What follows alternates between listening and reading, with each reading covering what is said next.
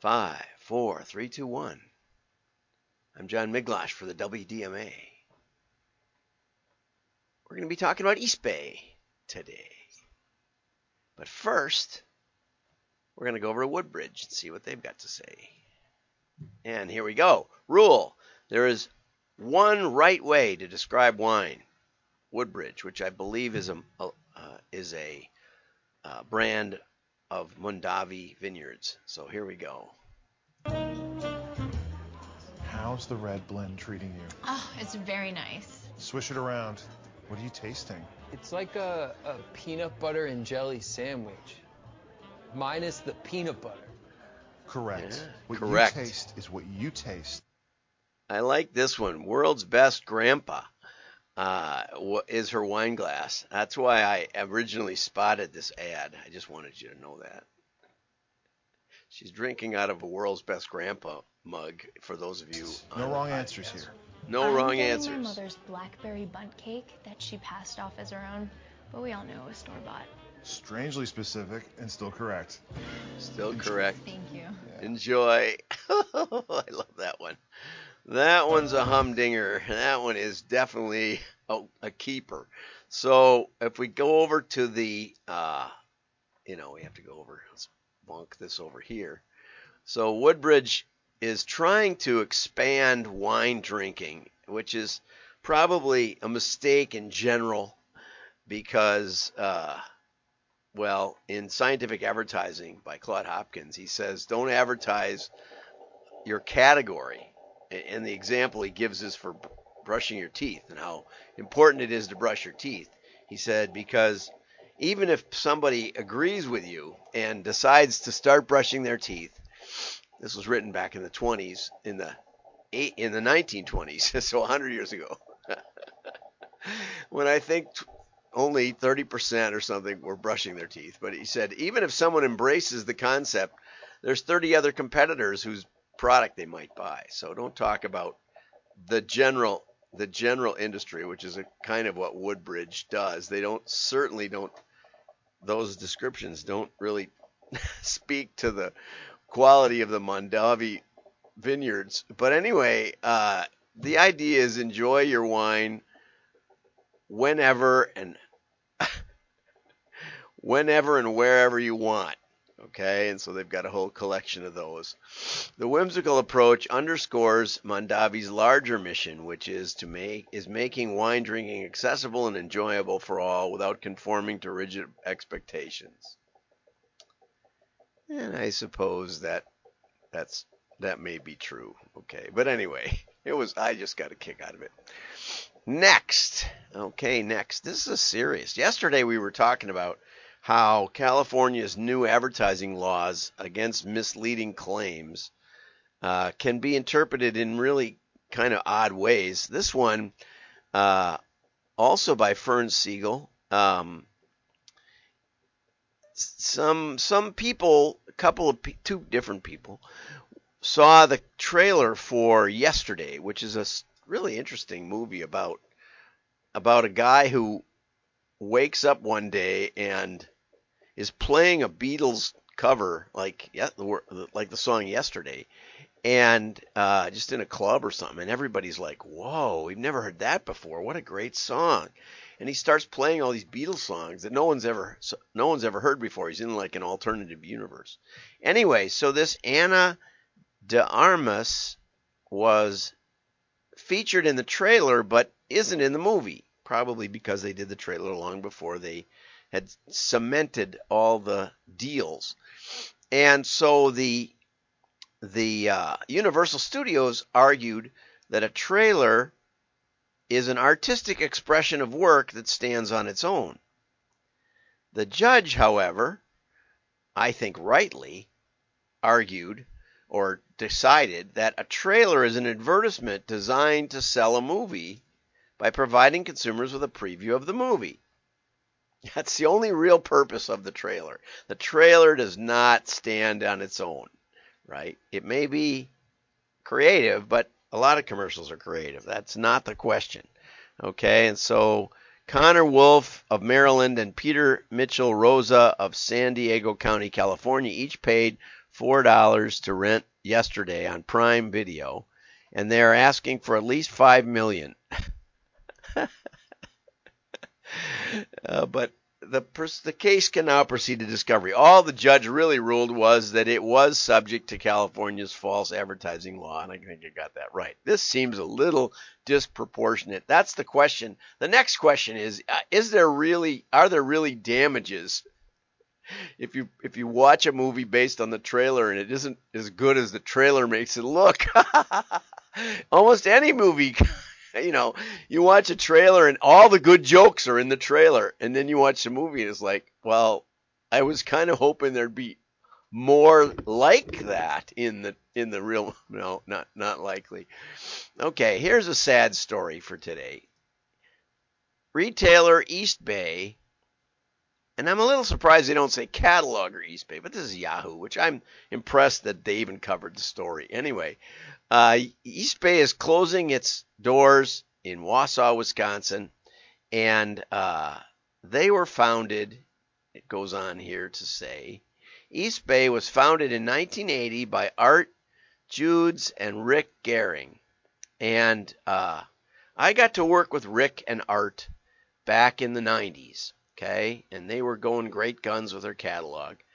And we were going to do, and they did send me a pair of, they sent me a pair of Bite golf shoes because I spent a lot of time working with them. And finally, we got a contract going and uh, yeah, they they started by they were high school coaches who started traveling around Wisconsin, selling shoes out of the back of their trunk to track athletes. Really, they were track coaches. And the company eventually expanded into athletic footwear, and its mail order catalog, direct mail catalog, became a must have for sneakerheads. And what was really nice about not just this article, but there were several articles. I'm going to try and grab a few of them. Let me see if I can get over here and get one of these. This one I thought was especially nice. Okay. This is Drew, and Drew writes a sneaker Instagram called Nike Stories, and he says that his old he's he says he wasn't smart enough he wasn't, sm- or no, he was smart enough to save all his Eastbay catalogs from the 90s and loves sharing them with the sneaker community. And so he does posts and he shows old Eastbay sneakers. And there's just a lot of posts on Twitter, which is hard to show, for me to show. Um, but it's just post after post, and people talk about how they read their breakfast. They they they Let's see if I can get those back here again. Let's go back here to this one. How they, uh, PJ Tucker, an NBA star, said Eastbay was my Bible as a kid. And uh, a tweet from the sneaker game host, Nick DePaula, said, I grew up reading Eastbay with my cereal every morning. And uh, the Eastbay the Eastbay blog says that they suggested to kids bring an Eastbay magazine to class, and everyone began hope, uh, hoping and wishing which shoe they could claim as their own. Okay, it became such a hit that Foot Locker bought them in 1997. So right around exactly that time, 97, 96, right before that, uh, Rick and Art got in touch with me and asked me if I could uh, segment their customers and improve their results. And I said, yeah, I think I can. And I was so confident that I said, you know, we'll need a new server because you're, you know, you've got some data. So, um, how about you put a deposit on the server of 10 grand and we'll do a test. And if we don't win the test, I'm so confident, then we will refund your $10,000 and we'll tear up the I don't know if I said this or not, but I said, you know, but basically we don't have to, you don't have to do the uh, $1 million contract that we have at the moment, or that we have drawn up.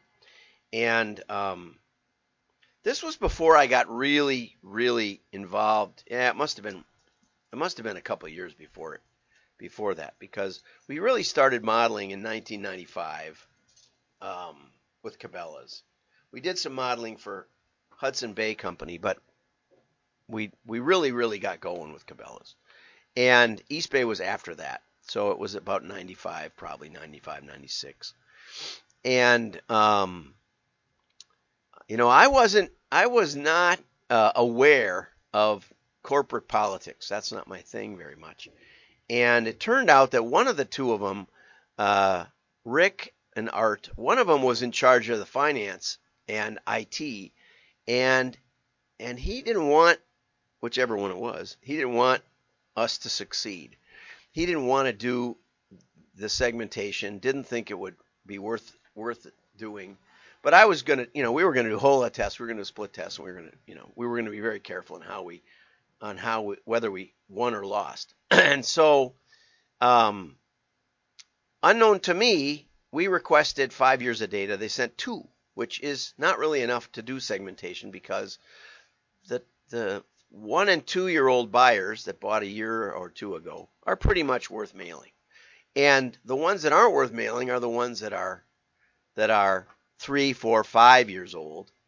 If you can figure out how to mail those profitably, then you're doing a great job. And if they're older than five years, you know, there's not there's not very many. Um, sometimes you can find some gold in there, but mostly you don't mail them at all. Okay, and and that's just the way things work.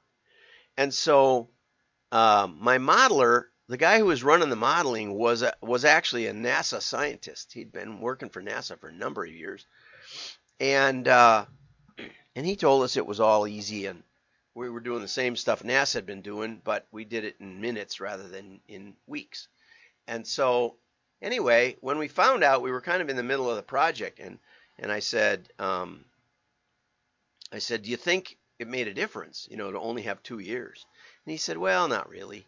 Uh, I think it worked out really well. Well, anyway, according to their results, which we didn't really, we didn't push them on it. Uh, we didn't win. It's one of the very few times we didn't win. And um, so not only did I refund the $10,000, but I tore up the contract. Uh, I had an attorney tell me that we shot, probably still had a case because they had manipulated the test. But it illustrates that not everybody wants you to win.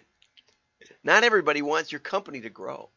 I remember talking to BellSouth, a guy, a database guy at BellSouth, and I told him we had spoken together at the New Orleans DMA, uh, the two of us on a panel. Uh, and um, you know, I told him I think we could do something on with with your data, and he said, um, and this was before we were really serious into modeling, but we were just able to do queries and run a lot of uh, run, run a lot of uh, I don't know what you'd call them.